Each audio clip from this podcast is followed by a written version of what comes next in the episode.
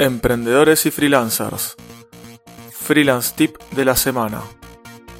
Bienvenidos al podcast Emprendedores y freelancers. Mi nombre es Aníbal Ardid, soy consultor y desarrollador web desde hace más de 18 años, especializado en startups y nuevos emprendimientos. Los Freelance Tips son episodios donde les hablaré sobre una herramienta o servicio en particular cada semana.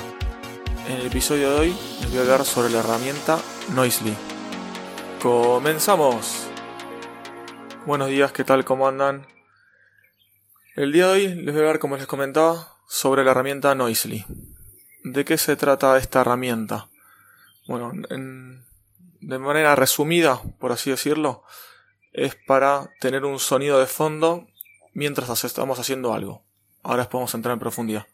Van a escuchar el sonido de fondo, lo puse a propósito para que se escuche mientras estoy grabando. No sé si se escuchará más fuerte, más bajito, pero traté de ponerlo muy de fondo. Bueno, esta herramienta, su punto, ¿sí? su objetivo es mejorar el enfoque y aumentar la productividad. Mezclando diferentes sonidos, ahí vamos a crear un ambiente perfecto para lograr estos objetivos. Voy a ir a las definiciones ¿sí? que tiene eh, la misma página, la misma herramienta. Dice que Noisely es tu mejor compañero de productividad durante todo el día. Puedes usarlo para ahogar, para callar, sí, para tapar ruidos molestos con el fin de concentrarte mejor y aumentar tu productividad. Y también puedes crear un ambiente de sonido agradable para poder relajarte o dormir.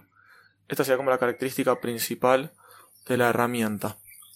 Cuando ingresamos a la herramienta, podemos usarla de dos maneras, registrándonos o sin, o sin registrarnos. Lo bueno y lo positivo y la característica de poder registrarnos es que vamos a poder guardar nuestras configuraciones, eh, los sonidos favoritos y demás que ahora vamos a ver que estas características que tiene la herramienta. Si no nos registramos, bueno, podemos usarla, pero al cerrarla ya vamos a parar todo lo que hayamos hecho. Bueno, continúo con las características o con la descripción de, de la herramienta esta.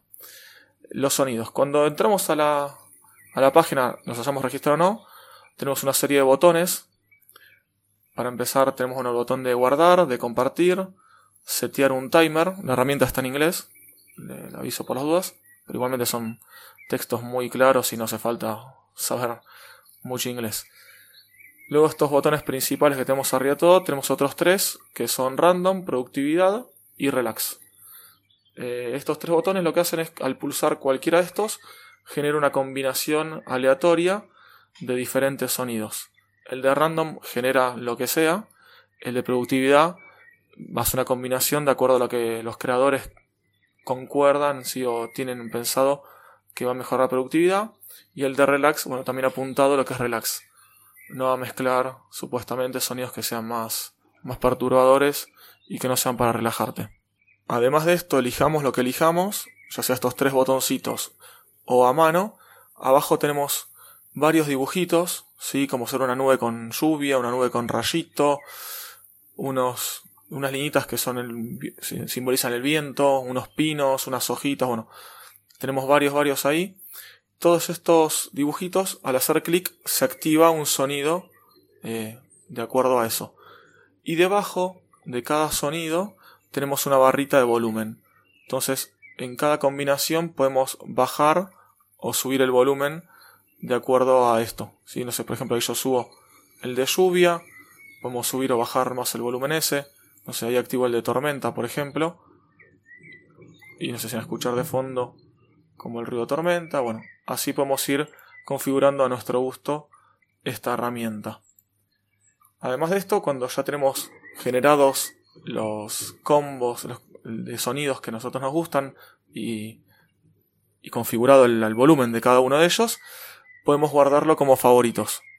Esto lo podemos hacer ya sea para guardarlo nosotros por un futuro uso o también para compartir por redes sociales o con algún conocido.